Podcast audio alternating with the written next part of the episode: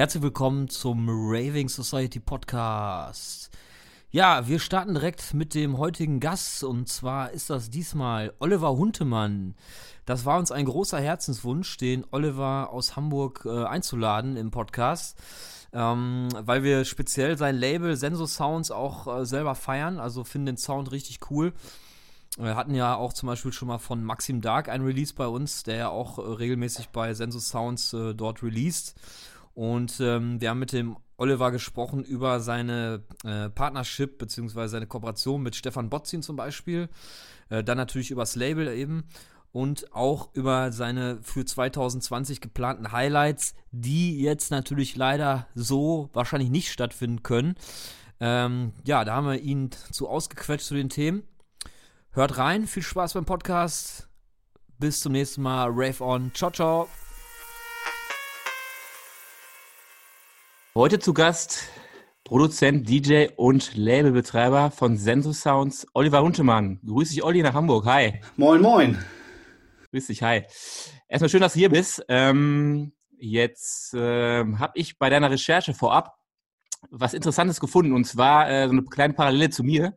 Ähm, du bist ja damals auch mit dem Hip-Hop groß geworden und äh, ich habe gelesen, so Richtung äh, B-Boying, Breakdance hat sich auch so ein bisschen berührt, auch Beat Street, der Film jetzt in, ins, im Speziellen.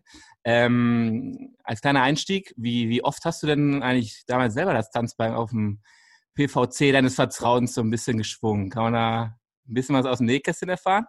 Äh, ja, also erstmal, ich habe nicht mit Hip-Hop angefangen, sondern mit Elektro, Elektro-Funk. Das war noch vor Hip-Hop, was dann irgendwie in Hip-Hop überging.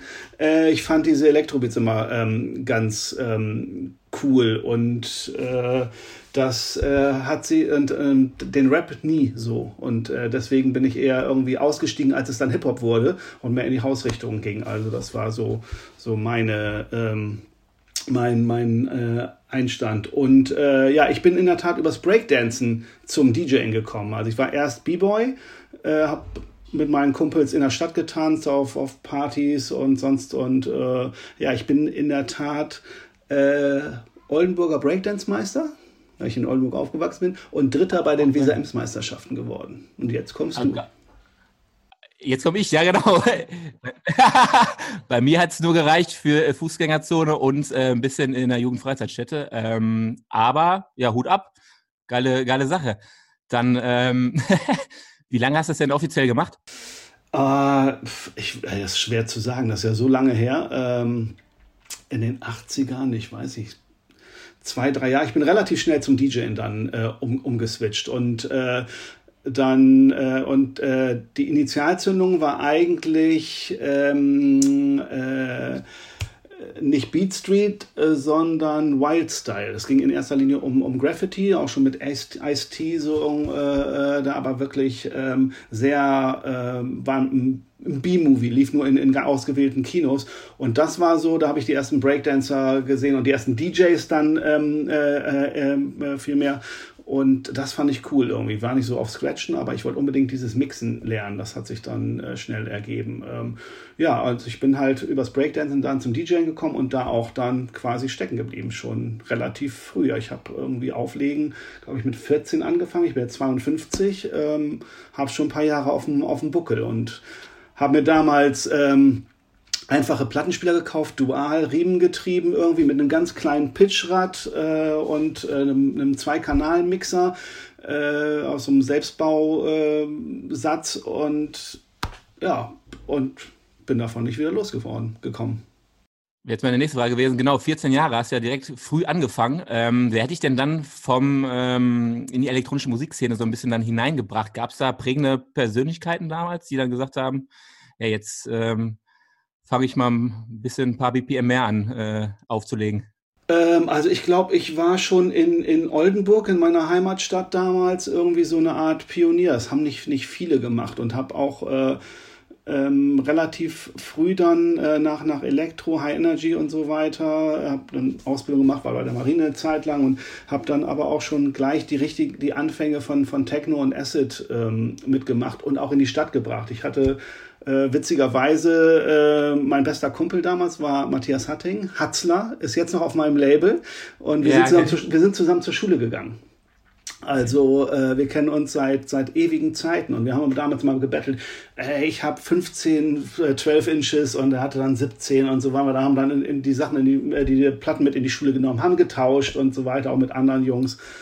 Ähm, ja, und von da aus hat sich dann äh, verselbstständigt. Irgendwie Matthias hat in, in, einem Club gearbeitet in Oldenburg und wollte aufhören aus irgendwelchem Grund. Ich war noch bei der Marine, äh, hatte aber trotzdem Zeit am Wochenende, bin und dann ähm, ja habe ich da vorgespielt, ganz klassisch und waren noch ein paar andere da und ähm, ja, aber er hat mich, der, der, der Besitzer damals oder der Geschäftsführer meinte so, was machst du denn am nächsten Wochenende? Ich so, ja, keine Ahnung. Doch, weißt du. Also richtig wie im Film, wenn ich daran denke, ich habe Gänsehaut. Also so cool, so richtig irgendwie, als wenn das gestern gewesen wäre. Es war ein einschneidendes Erlebnis, ja, und ich bin halt dabei geblieben. Und von Oldenburg ähm, bist du dann irgendwann ähm, direkt nach Hamburg oder gab es eine Zwischenstation? Weil ich habe auch gesehen, dass du ähm, kurzzeitig noch bei Cocoon warst. Welche Rolle hast du denn da eingenommen? Ja, Cocoon war viel, viel, viel später. Äh, da war ja. ich nur im Booking. Und äh, ich habe okay. mit Dubfire äh, unsere erste Collab, die haben wir, äh, die Diablo, die haben wir auf Cocoon äh, rausgebracht, auf der Compilation vom Sven. Aber ja. ähm, nee, das, das war viel später. Ich bin halt von, von ähm, Bremen nach äh, von, von, von, von, Entschuldigung, von Oldenburg nach Bremen erstmal gezogen, war da jahrelang, habe lange Zeit mit äh, Stefan Buzin zusammengearbeitet, habe da in, äh, hab noch ein Volontariat beim Prinz gemacht, also eine Ausbildung als äh, ähm, Journalist äh, für die Musikabteilung und äh, von da aus dann nach äh, Hamburg. Und ähm, ja, genau, Stefan Bozin äh, ist ja allen, die jetzt vielleicht mal zuhören und zusehen, ein Begriff. Und ihr habt damals ja schon äh, eine Kooperation gehabt, ne? Ähm, H-Man, ist das richtig ausgesprochen? Ja, wir haben, wir haben einige, ähm, äh, einige ähm, Sachen gemacht. Wir haben, glaube ich, fast zehn Jahre zusammengearbeitet. Jeden Tag im Studio in, in Bremen. Die Zeit, die ich in, in Bremen gelebt habe, habe ich eigentlich fast nur ausschließlich mit, mit äh, Stefan gearbeitet. Und wir haben äh, H-Man gehabt, wir haben Recorder gehabt, auch zu der Zeit. Und äh, so ein paar Side-Projects, auch im kommerzielleren Bereich, Sachen probiert, irgendwie, wie man sich halt als, als junger Mensch so ausprobiert. Ähm, ja, und dann bin ich irgendwann nach Hamburg gegangen. Und ähm, ja, du hattest vor Senso Sounds ja noch ein anderes Label, da wollen wir jetzt nicht drauf eingehen, aber du hast ja dann 2014 ähm, Senso Sounds dann gegründet. Ähm, was war denn die Intention ähm, der Gründung überhaupt? Ähm, die Intention war, dass ähm, ich obwohl ich schon vor, ich weiß gar nicht, äh, vor, vor, zehn Jahren oder, oder, noch länger nach Hamburg äh, gezogen bin, trotzdem noch sehr eng mit, mit äh, Bremen verbandelt war. Ich habe mit Jan damals Confused Recordings geführt und habe dann irgendwann ich wollte das gerne alles äh, wieder zu Hause haben bei mir und habe dann alles ähm, quasi einmal resettet auf Null gestellt und ähm, hatte halt dann äh, ja, Sensor Sounds gegründet und äh, gleichzeitig auch Contrast Artists, die Booking-Agentur für ja, äh, Künstler vom Label und, und mich unter anderem. Welchen Sound steht denn Sensor Sound jetzt im Speziellen, wenn man den Techno-Bereich nimmt ähm, und dann nochmal beschreiben sollte, ähm, was Sensor Sound ausmacht? Ja, schwer zu sagen. Ich nehme immer Sachen aufs Label, die mir gefallen. Also natürlich meine eigenen Produktionen, da habe ich alle Freiheiten und von anderen Künstlern. Ich glaube, was sich so durchzieht, sind starke Basslines und ähm, warme Sounds und re relativ düster. Also immer düster ist vielleicht übertrieben, aber schon so, so einen düsteren Touch auf alle Fälle. Das irgendwie zieht sich keine Ahnung warum, immer durch. Also ich habe nicht so viel ähm, äh, übrig für, für cheesy Melodien oder so, versucht das zu reduzieren und teilweise auch die Melodien eher irgendwie über äh, Basslines ähm, sprechen zu lassen. Sprich Beispiel äh, Maxim Dark oder dann auch André Winter habt ihr ja noch mit dabei. Da erkennt man ja den Sound insgesamt, der auch ja deinen Sound widerspiegelt, wieder, dass man dahingehend ähm, eine rote Linie halt fährt. Ne? Absolut. Perfekt. Ähm, welche Aufgabe, Aufgabe übernimmst du denn jetzt im Speziellen ähm, bei deinem Label? Gibt es da spezielle Bereiche, die du übernimmst äh, oder die du auch, sag ich mal, nicht übernimmst, weil das andere Leute machen? Äh, ja, klar. Also äh, ähm, ich habe quasi einen Administrator über Superstition Entertainment. Das, die machen so Label-Admin für auch für Pokerflat und für äh, Trente und so weiter sind sehr breit gefächert, machen selber Hafenmusik. Das Tobias Lampe steckt dahinter, den ich schon sehr, sehr lange kenne. Ähm, ja, und äh, da, was ich in erster Linie mache, ist äh, halt die Musikauswahl. Mit äh, Pascal, mein, mein Sohn ist irgendwie vor, vor kurzem auch mit eingestiegen, der so Social Media abdeckt, 1A, das kann ich alles nicht irgendwie so, so gut und, und ich habe halt schon auch ein paar Baustellen so und äh, konzentriere mich dann da auf meine Key-Arbeit irgendwie. Ich glaube, ich bin einfach gut im, im Künstler finden, irgendwie im Musik finden und darüber hinaus äh, versuche ich dann andere Leute mit ins Boot zu holen, die in anderen äh, Parts einfach besser sind und äh, das hilft mir natürlich extrem spannende Sache auf jeden Fall. Also der eigene Sohn ist sozusagen dann auch schon mal wieder ähm, im Familienbusiness mit drin. wenn ich mir das so vorstelle, ist eigentlich, äh, wenn man selber mal Kinder später hat, äh, eine schöne Vorstellung, dass das äh, dann vielleicht auch weitergetragen wird irgendwann. Ne? Absolut. Ne? Cool. Ähm, ansonsten habe ich gesehen, ihr macht ja auch relativ viele Partys in Europa, also Labelpartys an sich. Ähm, ich finde mal interessant, ähm, Organis Organisation in Deutschland ähm, kennt der ein oder andere. Aber was gibt es denn für, für, ich sag mal, Hindernisse oder äh, was ist halt anders, wenn man zum Beispiel in Barcelona oder in Istanbul ähm, so eine Labelparty veranstaltet? Ähm, also ich würde sagen, Barcelona und, und, und Istanbul ist jetzt nicht so wild. Ähm, da sind es vielleicht unterschiedliche Charaktere. Ähm, unter Umständen nicht so erfahren oder ein bisschen verspulter irgendwie, aber das hat gar nichts mit den Ländern zu tun. Das gibt es in Deutschland auch so. Ähm, ne, bei uns ist natürlich irgendwie so die Technik ist gegeben, irgendwie ist drumherum, das passt eigentlich. Aber ähm, ich habe es mal in El Paso gehabt, da haben sie dann, um Strom zu bekommen, irgendwie den, den Geldautomaten im Club abstöpseln müssen, damit wir irgendwie, es ging um eine Live-Show, äh, ist auch schon lange her, äh, damit wir aber irgendwie für die Live-Show äh, Strom hatten. Das war dann, äh, da, das ist dann nochmal ein, ein anderer Schnack und alles lief bei einer Leitung. Ähm, aber prinzipiell ist es eigentlich, wir arbeiten mit den meisten, bei, gerade bei Showcases, äh, mit den meisten Veranstaltern schon sehr lange zusammen und ähm, dann kann man sich aufeinander verlassen. Das ähm, klappt eigentlich ganz gut. Also Barcelona ist kein Problem. Ich meine, so nah ist da irgendwie die Off-Week. Die wissen schon, was man machen muss. Kommt vielleicht mal ein bisschen später oder so. Die Deutschen sind halt auch sehr akkurat, aber irgendwie klappt es dann doch immer. Apropos Off-Week, äh, hast du da für Juni irgendwelche Informationen? Findet die wahrscheinlich nicht statt? Findet die statt? Oder ähm also Sonar ist ja abgesagt. Ich gehe davon aus, ja. dass äh, die Off-Week auch abgesagt ist. Also da, äh, zurzeit kann keiner irgendwie was sagen. Bei uns ähm, sind die Flüge noch bis Mitte Juni quasi auf dem Level wie jetzt oder bis Ende Juni. Also man kommt gar nicht hin. Äh, ja. Und da geht es ja nicht nur uns so. Also das äh, können wir erstmal knicken klicken. Ja, habe ich nämlich äh, heute auch oder gestern äh, zusammen mit Kumpels dann unseren äh, Flug und Unterkunft äh, gecancelt, weil halt keine Möglichkeit besteht. Ähm, aber gut, dass du das nochmal bestätigst, da haben wir die richtige Entscheidung getroffen. Ja, also äh, würde mich sehr, sehr wundern. Das ähm, macht einfach äh, für alle Seiten keinen Sinn irgendwie. Wenn man jetzt irgendwie durch diese Kiste einmal durch möchte, dann muss man nicht, also auf Partys, wie soll es funktionieren irgendwie? Ein Umkreis von 1,50 um einen herum äh, frei halten, irgendwie Stehplätze, das ähm, ja, weiß, weiß er selber, wie, wie, wie die Leute sind und was auch eine Party ausmacht. Dann brauch, so halbgar braucht man es auch nicht machen. Ja, die Frage hatte ich mir auch noch äh, notiert. Äh, Feier mit eigener Maske und einem Einkaufswagen im Club. Was hältst du denn davon? ja, ich glaube, es es wird nicht funktionieren. Also vielleicht könnte man Open Air in der Tat einen Weg finden, aber das ist alles so, ja, also ich habe da keine, keine Ideen und ich komme halt auch aus dem Club und aus, es muss eng sein und ähm, krachen, da, ja, schwer zu sagen. Okay, ja, das äh, hatte ich mir auch äh, anders vorgestellt, also würde ich jetzt auch nicht äh, ernsthaft in Erwägung ziehen, aber äh, spannend mal drüber nachzudenken, wenn irgendwann äh, die Zeit kommt, wo man gar nicht mehr weiter weiß. Aber ich hoffe nicht, dass es so weit kommt. Ja, also irgendwie geht's immer weiter, aber ähm, ja, es ist, ich, ich weiß auch nicht, ich bin überfragt, wie lange da irgendwas dauern wird, bevor ein Impfstoff da ist, wird's ja für uns, äh, uns hat's als Erste gebissen und wir werden auch die Letzten sein, die wieder von alleine gelassen werden. Also es ist äh, ja dramatisch. Schauen wir mal, wo es uns hinführt. Ähm, jetzt habe ich mal eine Frage an, ich sag mal, Menschen, die mit der Szene an sich gar nichts zu tun haben. Eine ganz einfache Frage. Was würdest du einem Menschen ähm, oder wie würdest du einem Menschen erklären, ähm, der dir sagt, äh, Techno ist nur Boom Boom?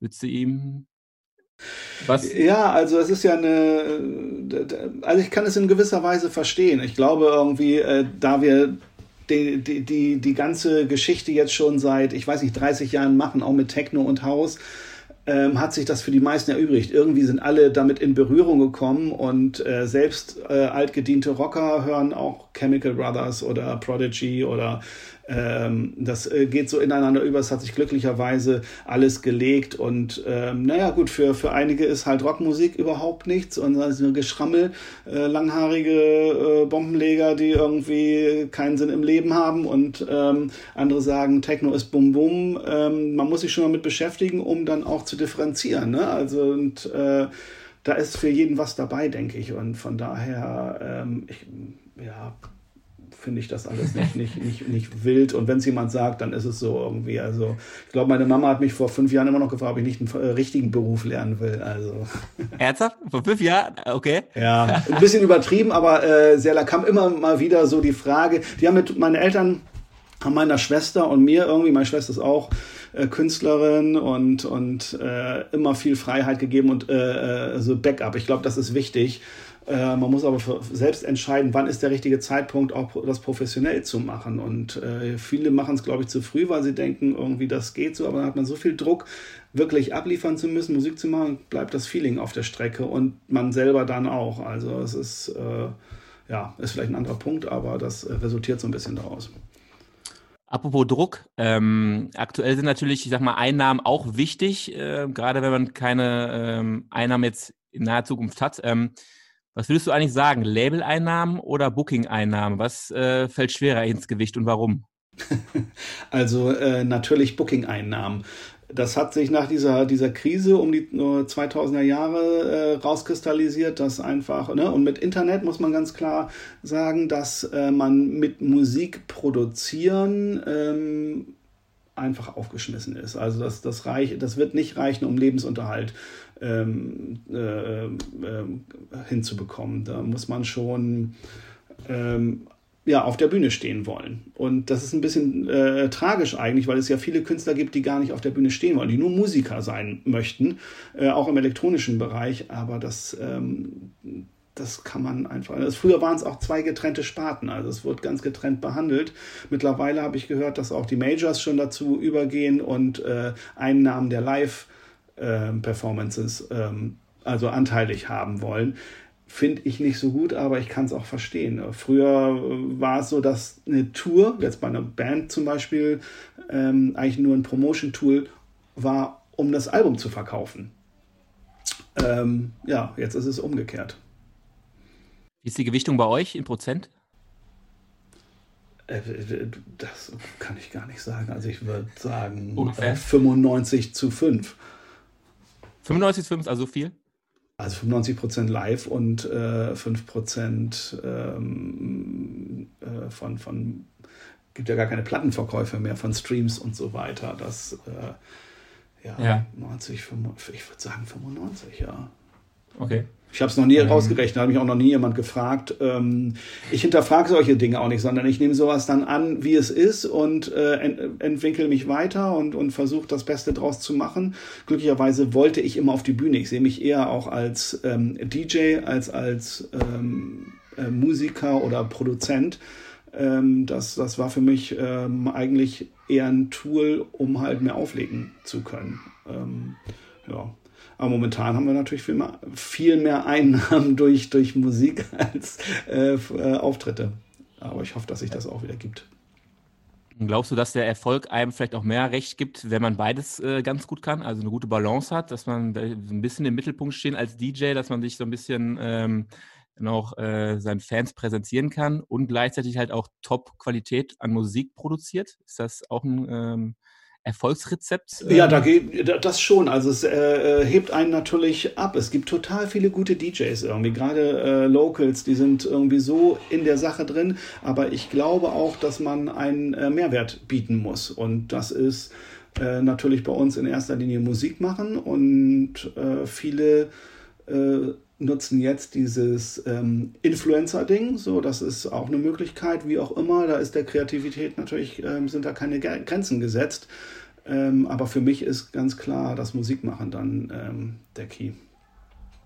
Hm, wenn wir noch ein bisschen bei deinem Label an sich bleiben, äh, Releases habt ihr ja äh, sehr viele, auch sehr gute. Ähm, was würdest du sagen, so ein optimaler Release-Plan ähm, für alle, die jetzt, sag ich mal, Label haben, angehende Labels? Ähm, Gibt es da einen, deiner Meinung nach? Nee, ich würde sagen, äh, die Qualität sollte im Vordergrund stehen und nicht, nicht äh, die Anzahl der Releases. Ähm, also ein Label kann auch mit einem Release einmal im Jahr, wenn es ein Hammerteil ist, irgendwie äh, ein gutes Image bekommen und äh, äh, da, davon zwar nicht leben, aber äh, so ja, für, fürs Label an sich irgendwie kann das okay sein. Äh, es gibt auch ja, viele Labels, die nur, nur, Durchschnitt oder einfach nur, um was rauszubringen, äh, was machen. Und das finde ich eher ein bisschen schmal. Das äh, ist nicht Sinn und Zweck der Sache. Ein guter Flow ist eigentlich meiner Meinung nach Releases so zwischen vier bis sechs Wochen rauszubringen. Dann hat man so viel als Label einen guten Fluss, aber so viel gutes Material muss man erstmal bekommen. Das ist jetzt meine nächste Frage gewesen, weil wenn man jetzt, sage ich mal, im Aufbau ist, ist natürlich immer ähm, schwieriger, gute Musik zu bekommen, als wenn man schon ein gewisses Level hat. Ähm, deswegen sagt der eine oder andere vielleicht, je mehr du rausbringst, desto mehr hast du mal einen Lucky Shot und ähm, das bringt was. Aber du würdest eher sagen, Qualität vor Quantität.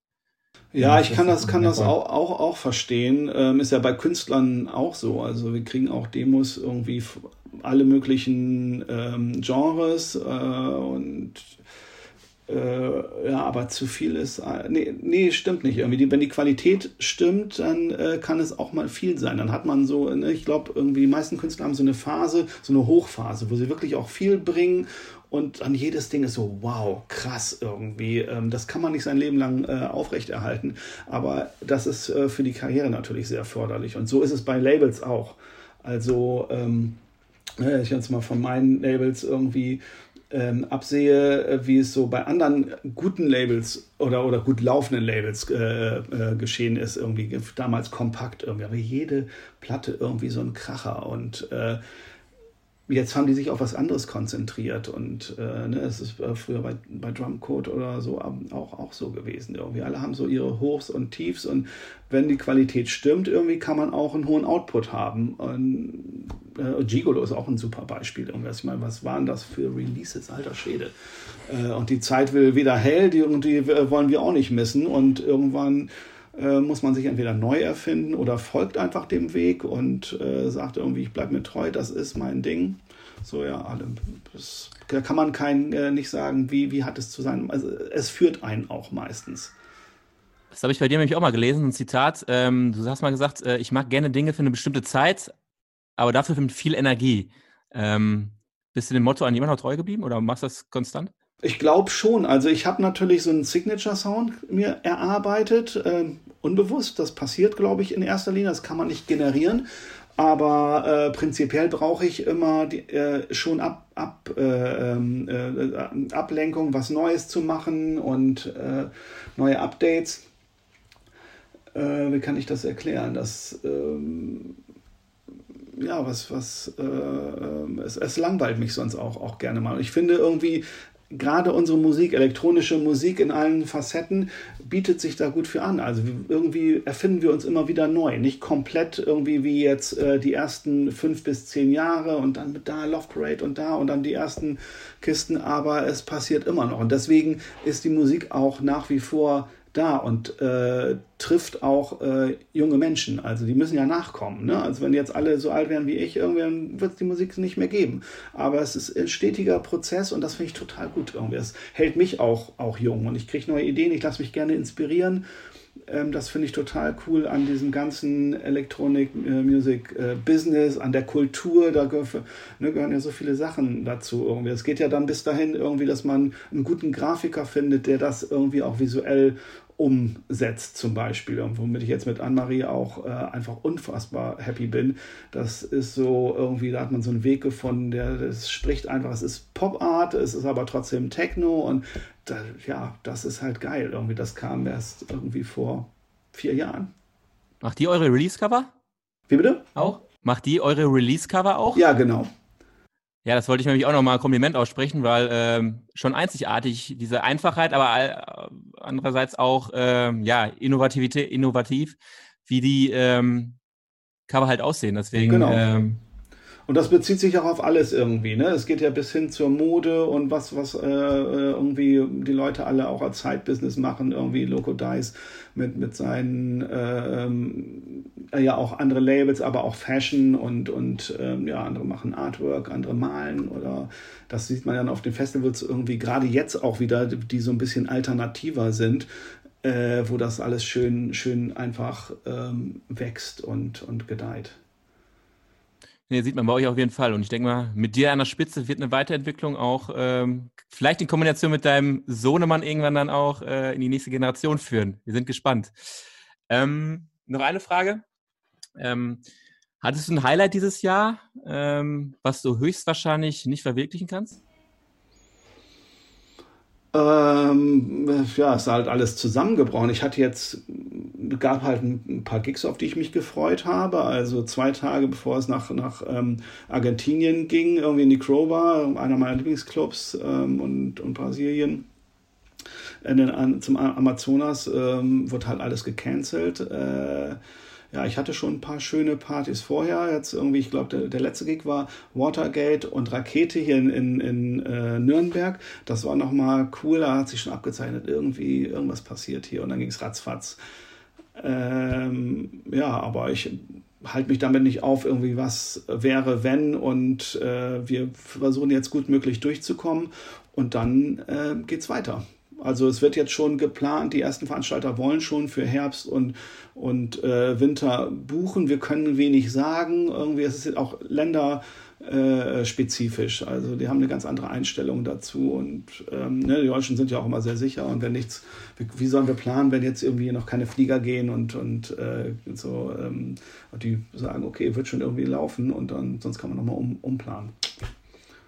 Eine eurer Homebases, also das Watergate, äh, hat das mittlerweile ähm, eine Finanzierungsrunde hat es ja geschafft äh, über, über Crowdfunding, glaube ich. Äh, sind die jetzt so einigermaßen über den Berg oder wie ist Ich weiß es nicht. Ich habe mit den Jungs jetzt noch gar nicht wieder gesprochen. Surat, mein, mein äh, Booking-Agent und, und Tourmanager, der ist mit denen mehr in Kontakt. Ich habe aber jetzt gar keine Neuigkeiten. Also da gibt es ja auch täglich was. Und jetzt habe heute jetzt noch von, von äh, Merkel gehört, dass sie auch in der Tat jetzt die Clubs und Künstler äh, nochmal äh, supporten will. Ähm, das ist natürlich auch nötig, aber ich glaube, alle werden es nicht schaffen. Also ich, ähm, aber wir warten natürlich auch auf äh, Hilfe. Also ich weiß, diese Crowdfunding-Kampagnen versucht halt jeder auf die Beine zu stellen und äh, die Leute müssen auch ihr Geld zusammenhalten. So einfach ist das nicht. Das klappt einmal vielleicht irgendwie und ähm, wäre wünschenswert, wenn das irgendwie durchgeht, aber so schwer gerade. Ähm, sind gespannt, wo das dann noch hinführt und äh, wünschen euch auf jeden Fall dann auch erstmal in, Linie, in erster Linie nochmal äh, viel Erfolg, dass ihr das da unbeschadet ähm, aus der Krise schafft. Und ähm, weiter ja, geht's immer, ne? Bitte? Weiter geht's immer. Weiter geht's immer, genau. Ähm, und ich denke mal, bei euch wird es auch positiv weitergehen, ähm, weil ähm, ja, bin ich, bin ich von überzeugt. ja, danke. Äh, jetzt zum Abschluss ähm, noch ein bisschen was Erfreuliches und zwar, ähm, ich denke mal, du bist ja auch spontan habe ich jetzt im Gespräch äh, herausgehört. Ähm, kennst du eigentlich einen klassischen Raver-Witz? Einen klassischen Raver-Witz? Genau. Äh, ich bin überhaupt nicht gut im, im, im Witze äh, überlegen, im Witze wiedergeben. Äh, nee, aber du hast bestimmt einen für mich, oder? Nee, ich habe aber eine Ausweichfrage.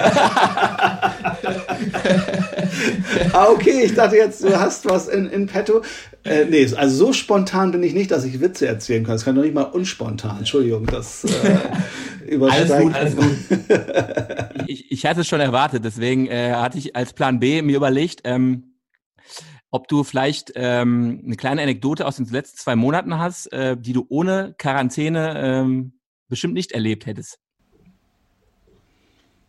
Ähm, ja, das, was man nicht erlebt. Also was, was bei mir jetzt ist, ähm, ähm, ich habe äh, hier eine kleine Familie. Ich habe noch einen kleinen Sohn und meine Frau irgendwie zu Hause, mit denen wir, äh, ne, wir sind halt viel zusammen, hängen die ganze Zeit aufeinander und gehen uns auch nicht wirklich auf den Keks. Also das ist halt ähm, ganz schön, weil so viel wie ich immer unterwegs war, also sowas wie jetzt, habe ich seit 30 Jahren, 35 Jahren, äh, ja, 35 Jahren, ist, ja, obwohl, das kommt schon fast hin, einfach nicht, nicht gehabt. Irgendwie. Ich bin, äh, ich habe vielleicht mal ein Wochenende frei gehabt, aber jetzt irgendwie zwei Monate oder wie lange ist das irgendwie, zweieinhalb Monate am Stück das genieße ich ähm, auch in der Tat und versuche ein bisschen run runterzukommen. Habe bis jetzt auch keine Musik produziert, muss mich da nochmal so ein bisschen finden, war ein bisschen unzufrieden und äh, gebe dem aber auch, auch nicht so viel Druck, sondern lasse es so ein bisschen einfach laufen. Bin im Austausch mit meinen Leuten und äh, ja, zusätzlich haben, haben wir noch ein Restaurant aufgemacht im Oktober, eine Taqueria, meine Frau, unser Partner und, und ich. Und das hat uns natürlich auch erstmal gut zerschossen. Ähm, wir, wir, dürfen jetzt diese Woche wieder aufmachen, in Hamburg ab morgen, aber wir werden am Freitag erst wieder aufmachen. Aber das war halt auch so eine Baustelle, die viel Energie äh, gezogen hat und auch noch zieht. Ähm, das äh, ja, kommt dann. Also ich kann mich über Arbeit nicht beklagen. Und das ist vielleicht so die Anekdote, äh, dass ich dachte, okay, jetzt kann ich mal die Beine hochlegen, aber äh, überhaupt nicht. Ich habe das Gefühl, ich arbeite mehr als sonst. Ein bisschen strange. Es kommt immer noch was hinzu, wenn man äh, sich äh, parallel noch anderen äh, Projekten, sag ich mal, widmen kann. Ja. Perfekt, okay. Gut, ähm, dann erstmal danke dafür. Da habe ich eigentlich noch ein Abschlusswort, äh, und zwar ein persönliches. Ähm, ich bin ein großer Fan damals gewesen von der Blitz und Donner EP und wollte an der Stelle nochmal sagen, vielen Dank äh, gerade für, für den Blitz-Track. Mega geil. Ich äh, habe da viele schöne Abende damit äh, verbracht und an der Stelle auch nochmal ähm, äh, Props oder beziehungsweise Grüße an den Kollegen Marc, mit dem ich da äh, viele Abende verbracht habe und den Track rauf und runter gehört habe. Deswegen an der Stelle nochmal gute Arbeit. Vielen Dank, das freut mich zu hören. Dafür mache ich's. Perfekt. Ansonsten ähm, danken wir dir. Äh, vielen Dank für deine Zeit und ähm, komm gut durch die Krise und äh, viel Gesundheit und Erfolg dir und deiner Familie. Bis bald. Euch auch. Alles Gute. Ciao. Tschüss.